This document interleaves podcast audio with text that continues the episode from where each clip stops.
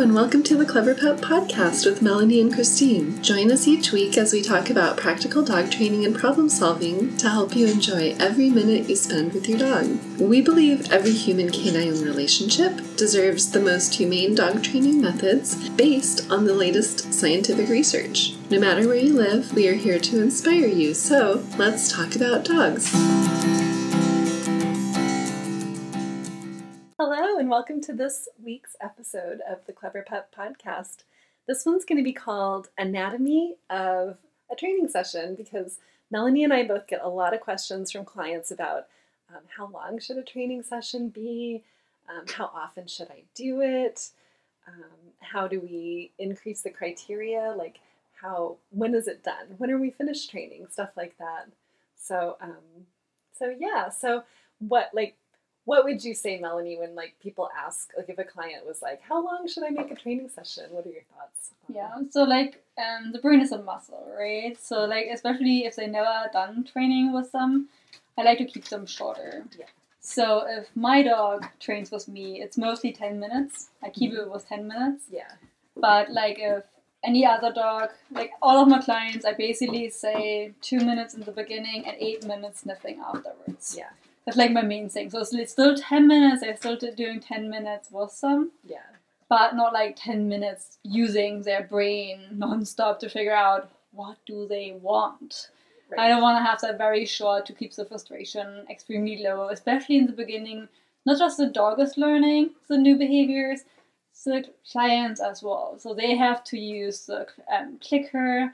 They might use a marker word like yep or yes something short, um, but they still have to learn how to move, how to be in the session as well. So if it's two minutes, they can learn, the dog can learn. It's very short, and um, yeah, very low frustration. How long do yeah. you do yours first? I, I feel like it really varies from dog to dog, but I remember so Melanie and I both did the Karen Pryor Academy, and we both had the same sort of mentor for that program, and she was always talking about how you know, make it shorter, make the session shorter. And she was even saying like, it's there's, so hard. Yeah, very short. And there's well, it is hard, but you can even do one rep. Like when I think about yes. like if you take your dog to like a pet store, for instance, and maybe you only go to the pet store once a month or something. When you get in there, that dog once in a whole month gets one cookie from one stranger. That is very very low rep that a lot of people when they bring their dogs when we walk into the pet store the dogs are like oh my god it's happening and it's dragging them yeah so it there. makes so very very short sessions can still make a, a huge impression on a dog. So i don't have like a specific length that i tell people to do but i do tell them to keep it short. I usually say try to keep it under three minutes. You don't have to do three minutes or less. You can do a couple two or three training sessions um, but it really depends on the dog, and it also depends on what we're training because there's things like if I'm asking someone to do a sniff walk with their dog, they might be doing some or, or other types of walking training. They might be doing little um, pieces of that training plan all throughout the walk, but it isn't necessarily you know that you're training the whole time and that you're timing what you're training, if that makes sense. So yeah, I think one thing that we have to explain. So you just said two to three sessions. Yeah. In a session. so we kind of need to explain. Um, so basically, you learn one behavior. So maybe you do um, five clicks for sit, and then you do like um, give them one two cookies for free, and then you do five clicks for lying down. And those we call basically the first one is a rep repetition. The second one is a repetition, but it's still both in the same session, basically. Would you say it like that? Um, I guess I think of like I think of a session. That's funny. I think I use the. You're right. I, I think I did make a mistake because I used the word for both things. So I will try. I do that all the time. It's yeah, like very confusing. It is confusing. it's almost like we need a different word for it. But yeah. like when I train my dogs, I typically have, do two or three sessions that are in about, a session that are about two or three minutes long, and and then sometimes I still think of that session because I'm having like these small training sessions within a larger session, which is the whole training. Yeah, so to make That's it more accessible, it would be easier to have a different word for that. Yes. Yeah. um, So yeah, so if you want to have it, call it a data points. You know, Mhm. just make it easy to understand. Five clicks for sitting. So you, you basically get the dog. Five clicks for sitting. Five, let's just say two treats for free. They don't do anything, right? But you'd click and treat them for each time. For the five clicks, yeah. Yeah. For the five Uh, times each- they are sitting. Each five click gets a treat. Yes. And then after that, you give them a Two couple free. of extra Yes. free treats. And then you do a different behavior, do something else. And you could either do two or three different behaviors in one session. And to make it easier for this podcast episode, we might have to call the reps repetitions. Okay, let's say that. So, And session is like the whole yes, thing. love it. Let's do that. So the reps will be the um, Little two to, parts. yeah, the small pieces, the two to three minute ones, and then the session will be the whole thing. So um, I might spend 10 or 15 minutes doing a whole session with my dog, but I give them little breaks in between. And I might even. And yours are click, clicker savvy dogs. I mean, um, when I work with, especially, so puppies have a very low span of actually working their brain. They tend to walk off kind of fast if you don't, if you overdo it with them. So 10 to 15 minutes would be overdone with a puppy. And um, with a dog who never had training before, it would be too much. I do 10 to 15 minutes as well because it's fun to get more out of one session since we already have the treats in our hands, we already have the clicker, we already have the attention, it's fun.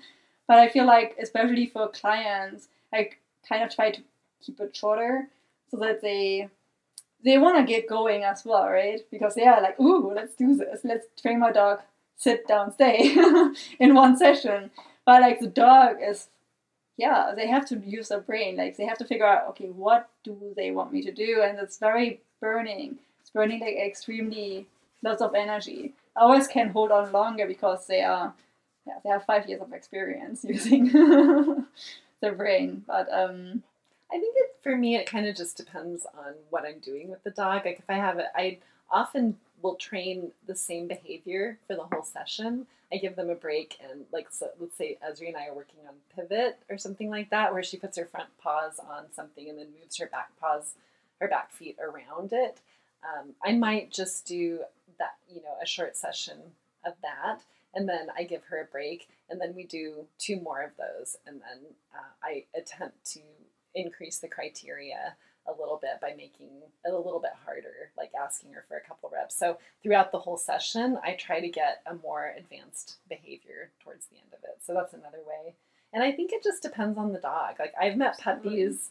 I we used to train a lot of puppies, and I've met puppies that you know they would check out after two reps. They were gone. And I've met puppies who were really focused. They lived for it and they were 100% in the whole time. So it's very situational about the, the personality of the dog or the puppy that you're working with and what they can do. And also what you can do as a trainer because we can be very frustrating for the dog if we're not clear on, on what we're doing with them.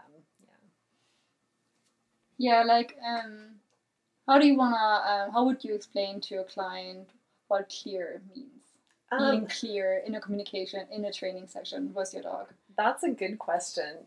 I think essentially what I look for is that the dog is um, not, I'm not seeing frustration behaviors, which I would describe as uh, whining, barking, um, throwing you a lot of behaviors. Once you start to train dogs and dogs get savvy that training sessions are fun, if they get confused about what you're working on with them, um, they might start to offer a whole bunch of different stuff. They're like, "What if I sit? What if I down? What if I spin around?" You know, and they're so that kind of stuff means that I'm not being clear because they're guessing. They're like guessing because I and it's because I didn't go maybe didn't go fast enough or because They're trying all the right behaviors that got a treat at some point. Yeah, so I'm looking for those indicators that my dog is understanding me and that they're participating in the training session in a way where they're like focused and engaged, but they're not getting frustrated or checking out. So that's what I, that's kind of how I gauge clear commun- communication. What about you? Like, how do you? Yeah, like for me it was a big learning curve. Hmm. So when I did my KPA, I already trained Cass for two and a half years or something. So I already had all the experience. I already trained clients, But um, when I did the KPA, my mentor, she was like extremely particular about my movement, right? Because I'm the trainer in the session.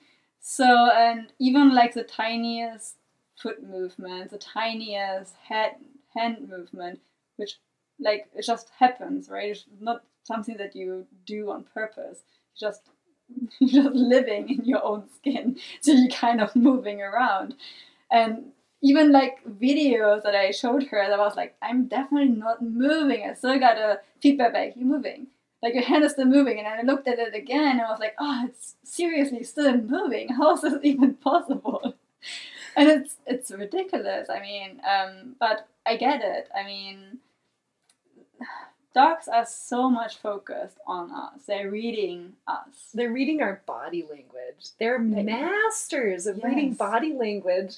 The fact that we want to have them on verbal cues, that's like trigonometry for them. Body language is like one plus one equals two. It's yes. so easy. and so they know, they probably, in fact, you can test it out with your dog. If you think your dog knows the word sit, I challenge you to um, turn the bags on them. Yeah, that turn, would be interesting. Yeah, or um, you know, sit down on the floor and then ask them for a sit, or yeah, um, or just change anything about what you normally do before, about your movement, about your movements before you say the word sit, and see if they do it. Yeah, yeah. Like one of the tests that we had to do was facing a wall mm-hmm. and then saying the um, the cue to the dog and seeing what they're doing. So you had like a mirror in your hands to see in their bag. And I know the facial expression from my dog. So they're like, if you stand in front of the wall, there's like no way that they get in front of you, right? So they cannot get into training mode. They cannot get this connection of eye contact and communicating with you. So she was, she felt like I wasn't communicating to her, but she still felt I was talking to her. So and I remember when I said um, said her name, Cassie, sit. And she was, was like had her ears up. She was staring at my ass on her bed and like like is she really talking to me? And I said it again and then she you could see the like she was um her head was going a little bit like to the side and the ears were like up and then her ass went completely slow like in like a slow motion like extremely slow to the ground and she looked at me and I just went around and was like, Yay! Woohoo, you did it! I had like a gigantic party with her, but she was so confused. Yeah. You could see how she was like, I think she's still talking. I think I know what she wants, but yeah. all of the other things was just off. Completely different. Yeah. Um, yeah, it's one of the things we understand about training sessions or that we come to understand about dogs, but I think there's a real misconception that when your dog learns to do something that you've kind of explained to them, whether it's sit or their name or come or any of those things, that it once they understand the word and they and you've seen them do it, then they know what it means and they're going to do it any any location any scenario. And they might and, just sit for the cookie jar. Mm-hmm, so just in front true. of the cookie jar the air goes down. Yeah. But in all other situations they're like yeah. What do you want me to do? Yeah. I think it's confusing for people. When we set up training for dogs when we set up training sessions we start with the easiest possible version. Like when they're first learning it we make it really really easy for them and then we keep it easy and then we slowly make it a little bit harder over time. Like you know can you do it when i don't have a cookie in my hand? Or can you do it when i'm standing a foot away from you? Or can you do it when we're outside instead of inside? You know all of those things are a different learning context for the dog and you have to practice them in those scenarios for dogs to really be able to do it. Yeah one um, silly test is moving everything like arms hands, like mm-hmm. almost like dancing in front of the dog and saying the cue to them. Yeah. Like being completely ridiculous and saying down and seeing what they are doing. How they react to it. I did the same thing with sit and had the same reaction from her like What do you want me to do? My person is really weird right now. Yeah, the other one would be um, how often do we talk to a client how much they should train yeah. on a day, in a daily basis. I don't. And then maybe in a weekly basis. Yeah, I personally don't think it has to be that often.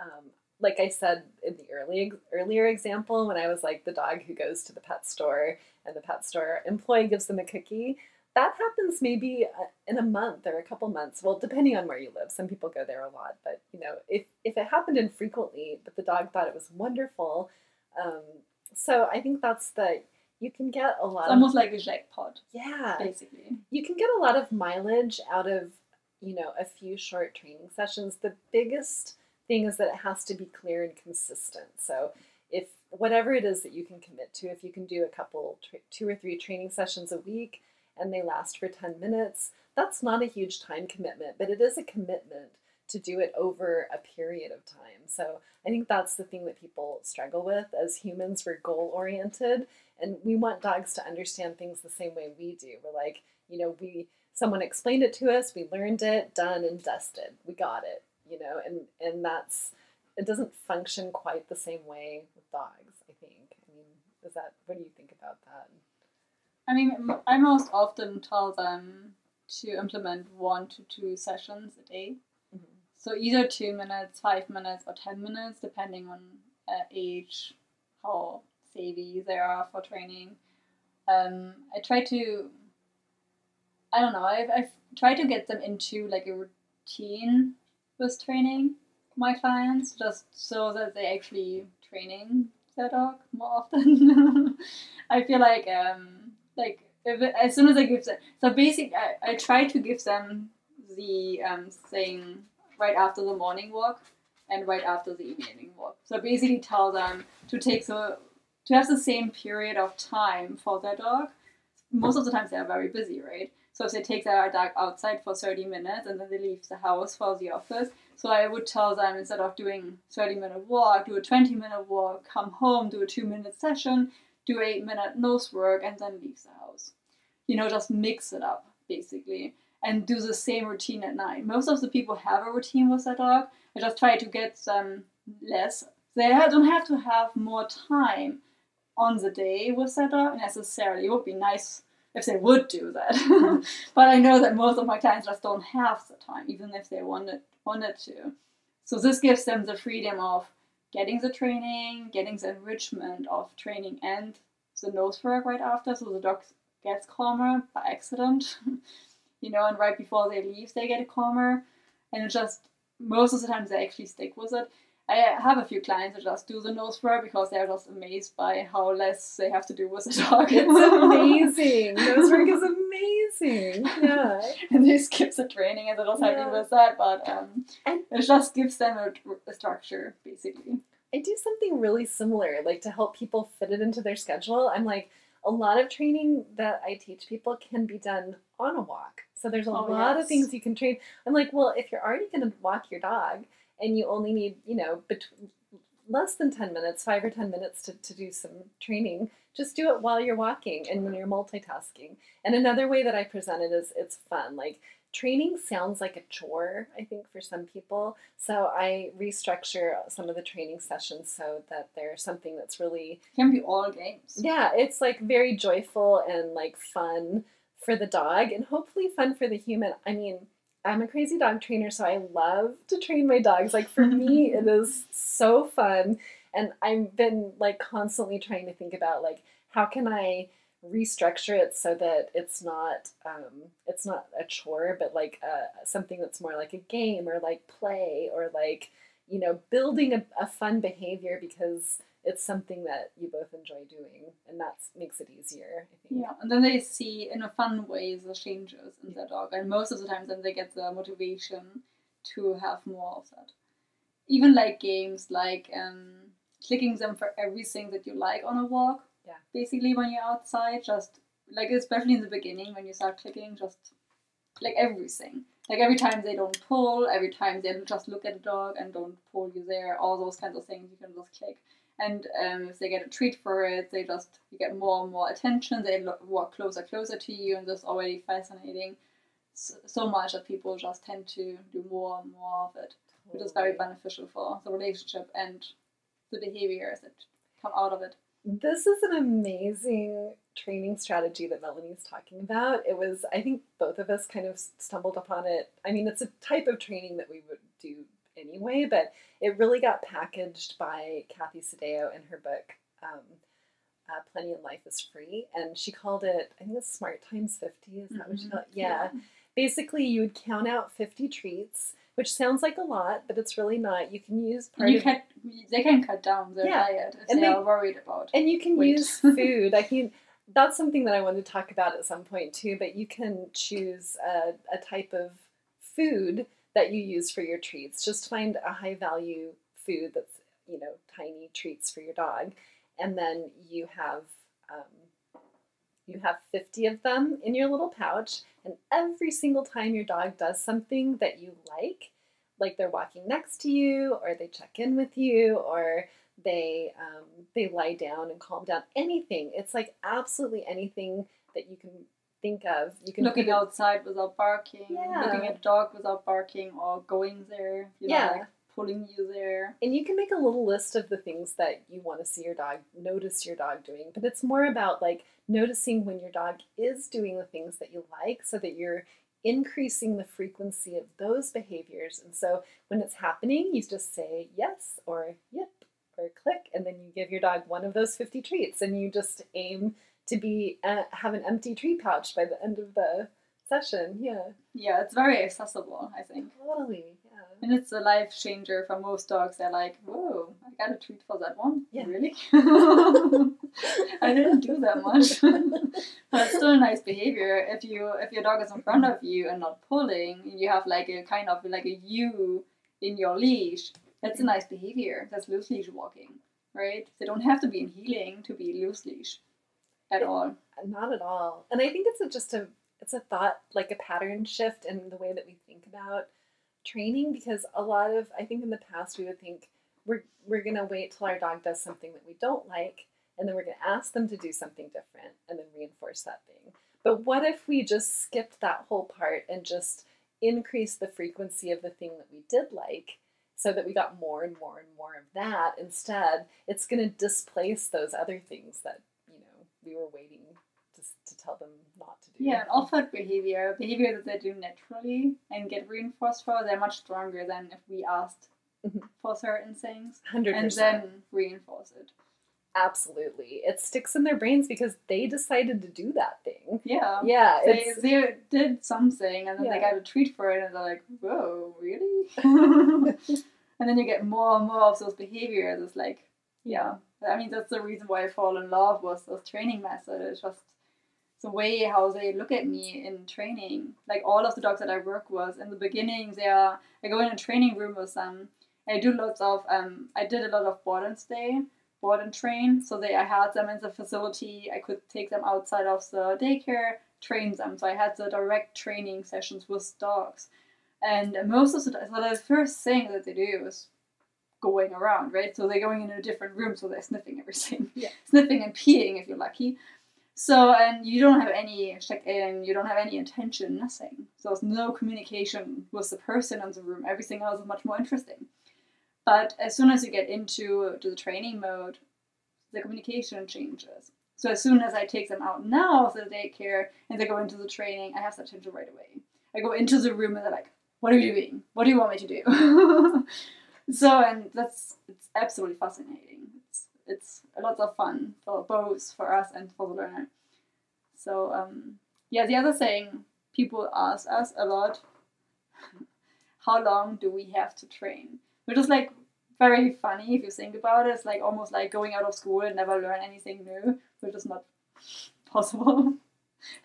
What do you say about that? Like, how long do you have to train sit? How long do you have to train lie down? How long do you have to train recall?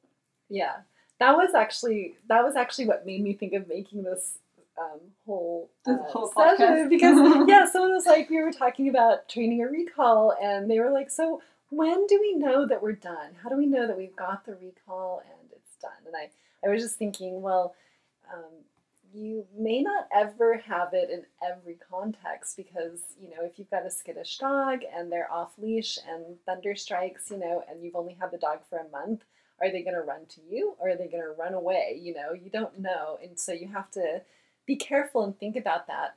We make built behaviors. So we start when it's really, really easy. And then over time, we build uh, we do these little training sessions over a long period of time. It's kind of the difference between like a crash diet or like a or Lifestyle change. a lifestyle change exactly. Yeah.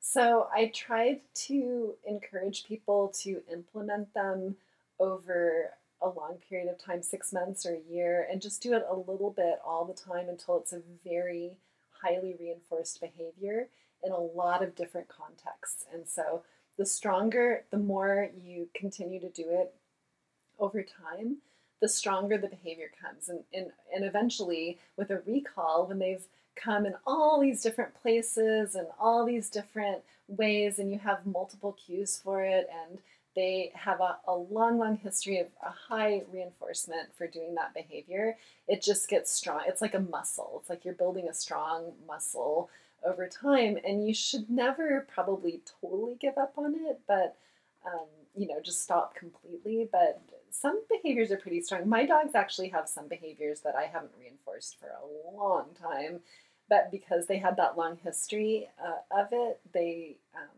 they continue to do them. So Yeah, I think recall is hard. Um, things sit, stay. It's probably like, I don't know, maybe a week of training, and then you're just maintaining yeah, the behaviors. Um, is stay depends also on the duration. So a stay at home will probably only take a week. A stay in a park, it's a different story. Yeah.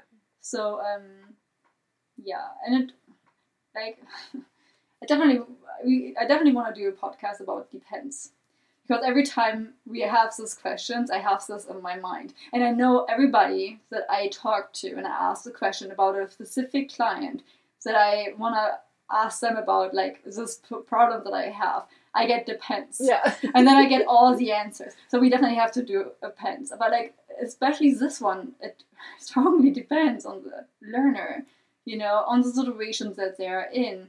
The dog, if he has a hunting instinct, how interesting is the environment? How interesting are you? There are breeds like German Shepherds, they tend to be very focused on us. You know, Australian Shepherds, they love to work with us. My dog is very independent. So if I put her off leash, she really likes to explore. She doesn't have a hunting breed, but she's also like a little point on the on the far end of the trail, you know. And she goes around the corner, and then I see her looking like, "Where are you coming? Like, why does it take you so long?" you know. But I think um, with this, it's just yeah, there's no really a number to it. But I feel like training has to be seen like a like a long time learning process. You know, we train it once, but then we're maintaining it a life lifetime. yeah. I mean, I do with my dogs, and I, I feel like it doesn't seem totally unreasonable. Some dogs are reinforced by other things besides food too, so you can also transfer it over. A lot of dogs are very social. I can get very.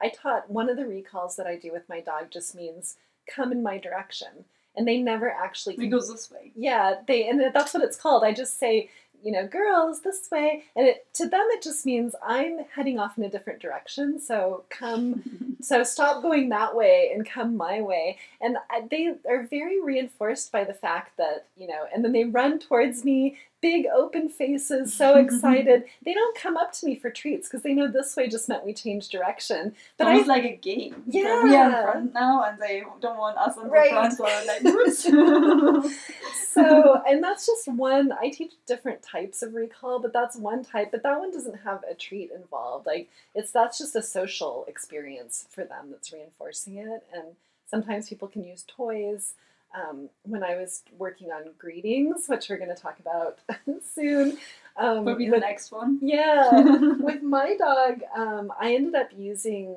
uh, a ball to when we were working on off leash greetings in the dog park, and she would run up and start to get excited about somebody. When she would run, um, I would ask her to disengage and run back to me, and then I would start throwing the ball because it did a couple things. It helped her move away from people that she was thinking about maybe jumping on. But that's another type of reinforcer. So I think one thing that I think people kind of balk at the idea, oh, do I have to carry food around for my dog all the time? For not necessarily. Like a lot of these behaviors become very strong without food involved. Yeah. Yeah, you could even do hunting with Yeah. them. So if you have them on the trail off leash in the recall, you could just act like there's a rabbit. You know, like he she might be two hundred feet away from you and you like call her name and point to something, and then they will just come and check it out. You know, and then you do like a little fun game with them, do like maybe play with a stick or something, and then you send them off again. Yeah. I mean, for some, for my dog, I prefer food, but I know many clients don't want to give them food all the time. There are also breeds that tend to have overweight issues kind of easily. So for those, it might be better with attention if that is reinforcing for the dog. Um, eye contact, any kind of um, motions from us can be very reinforcing. If we do like a high pitch, like woo kind of thing, um, plays, you know, any kind of play. Yeah. Dummy work is very so dummy work is very nice for my dog, it's the food. but it can be a little bit healthier than the options for the treats. what is dummy work? Um, do you know dummies for huntings? Oh, uh huh. You know, like a like a retriever dummy. like it looks kind of like a boat fender a little bit. Like yes. A, yeah. So you have the water versions and the field versions, Okay. and you can fill food in there. Oh. So then you can hi- play hiding games with them. You can have, um, for example, if you're on a trail, which I did with my dog, I just let it fall on the trail when she was far away from me, and then as I just said when she was 200 feet away, Cassie. Where is it? And then she was like, "Whoa, shit! She lost my dummy." And then she's looking all over the place for the dummy and bringing it to me and getting the treats. I mean, it's still food, but you could put um, chicken soup in there. There are like dummies for wet food options. So getting a little bit on the healthier side, which is harder for treats. Most dogs don't really work for carrots that much. Uh, yeah, very rarely. It happens, but it's rare. It happens. Every now and then you get a rabbit and a dog.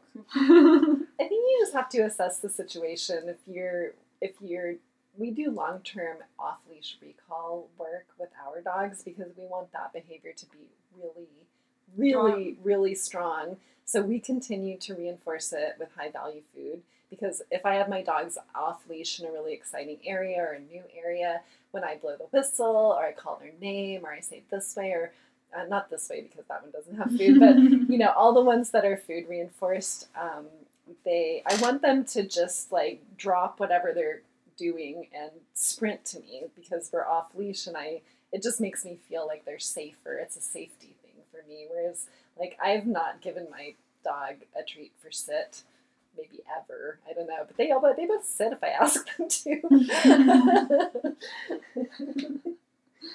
so, Yeah, I mean the same thing was the questions. Um, when are we done? I mean, it kind of goes into the same direction of Mhm. how long we have to train it. Yeah. I don't think that we ever done training. We might be done with certain behaviors, and we just maintaining Yeah. them. But I don't think we ever done with training. Depends on you and your dog. I mean, a lot of people, we train our dogs because we enjoy training our dogs. Yes.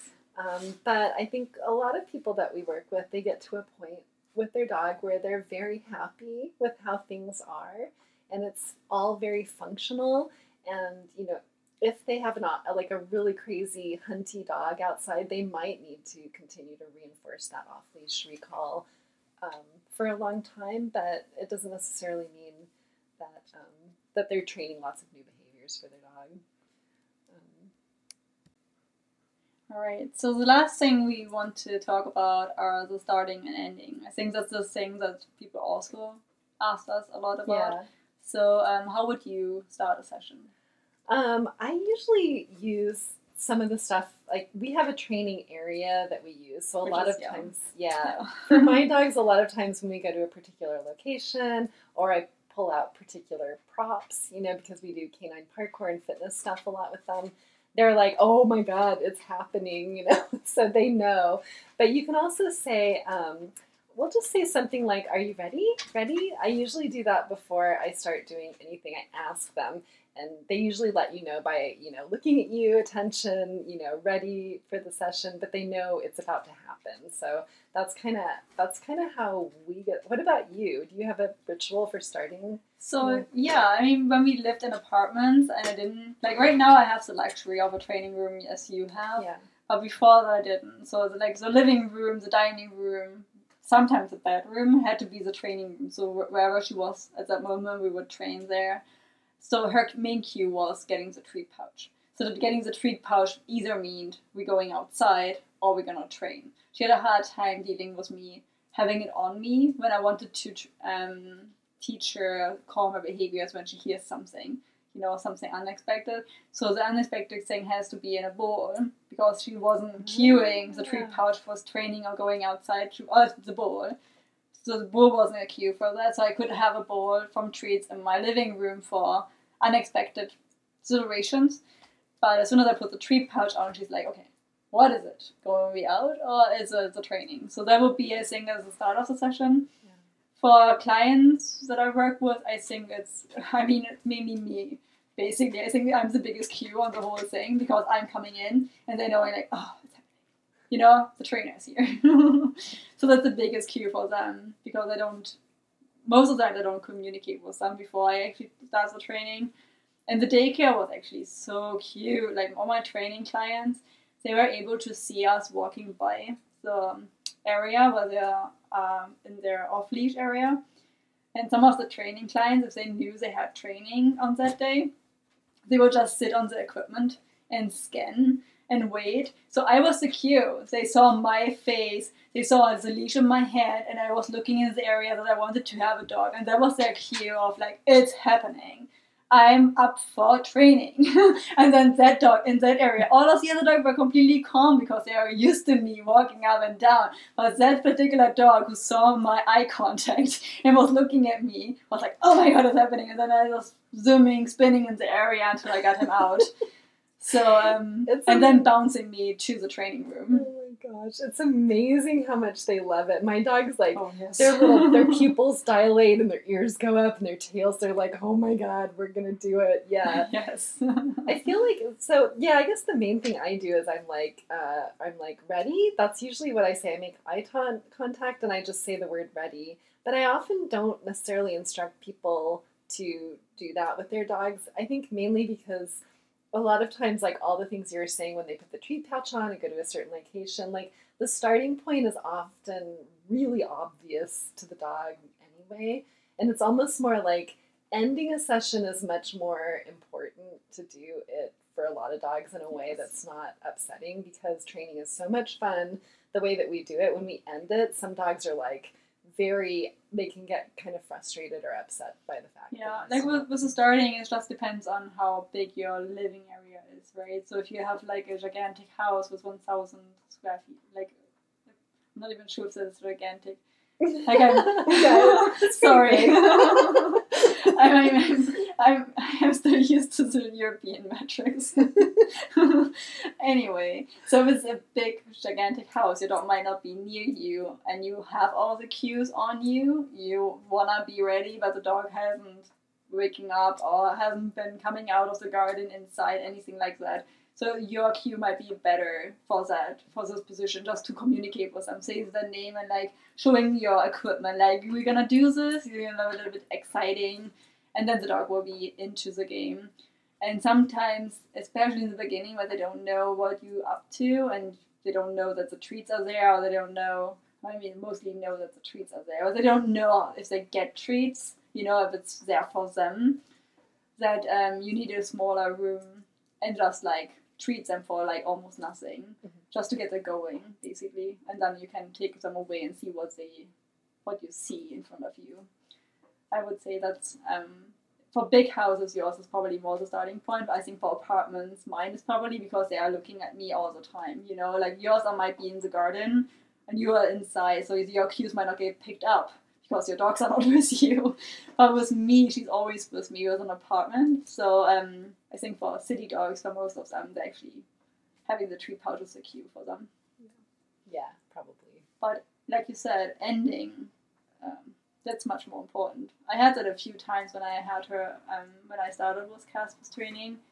She just continued offering behaviors. Yeah. You know, I put the clicker away, I put the treats away. I was sitting on my couch and I have this adorable six month old puppy in front of me and just pawing me, putting her head on my leg, and just like extremely cute and flirty. Like, what do you want me to do? Like, what is pushing the button to give me more treats? So um, I think ending is important. I know that not all of the trainers do it, but I tell that to all of the clients, and I like to do um, a jackpot. Yeah. On the end. Yeah, I do the same thing. Um, each session, like what we're talking about, what did we decide to call our bigger piece? The um, reps. Reps. Okay. Session so, is a whole thing. Right, right. Rep is, so the reps, each rep during the session, I would um, end it with either a treat scatter or you could scatter into a snuffle mat, if you know what that is, so that they can use their nose a little bit. We always end it with like a little bit of a jackpot or a treat scatter so that they can sniff around and then we'll give them a nose break and then we can start. And then when they seem ready or when you're ready, you start the next session and then you maybe do like three of those or less or more depending on your dog. Yeah. So like between reps, she mostly gets um, two to five treats for like nothing, just sniffing, relaxing, thinking about something else, um, like a reset. You know, like getting stop that behavior that we trained before, and now we're gonna do something else. We might do the same behavior, but it's like a reset. You know, the dog is just like, okay, like almost like taking a deep breath in yoga you know, like calm their nerves, get the stress level down, and then we can continue. And with the ending, she mostly gets 20 to 25. You know, so it's like a bigger thing. You can also do relaxation between them. That's definitely possible. Yeah, I mean, yeah. Like you have, could have small padding uh-huh. in between reps. Yeah. yeah. If the dog is not completely nuts about treats. Yeah. Um, you could do petting. You could you could teach them. You could actually give them treats for relaxing on uh, something comfortable too. Like I teach my dogs to relax in particular locations so that they can go be there when I need them to. Which, just by the way, if you heard you heard huffy, stompy noises all through the episode, bumping into the desk. Yeah, both twice. my dogs are in here because we're trying it at my house this time. So we'll see. so One of our bigger dogs is a little bit clumsy yeah. today. Yeah, she is. and seemingly warm. Yeah. well, she wanted to be on an episode. What she do you think, Pepper? she did. Well, I think that's it for today, yeah? Yeah, I mean, there's a lot more to talk about, oh, but um, I think we will wrap it up here. All right. Thank you for listening. Please share and comment all of the good stuff. See you next week. Bye.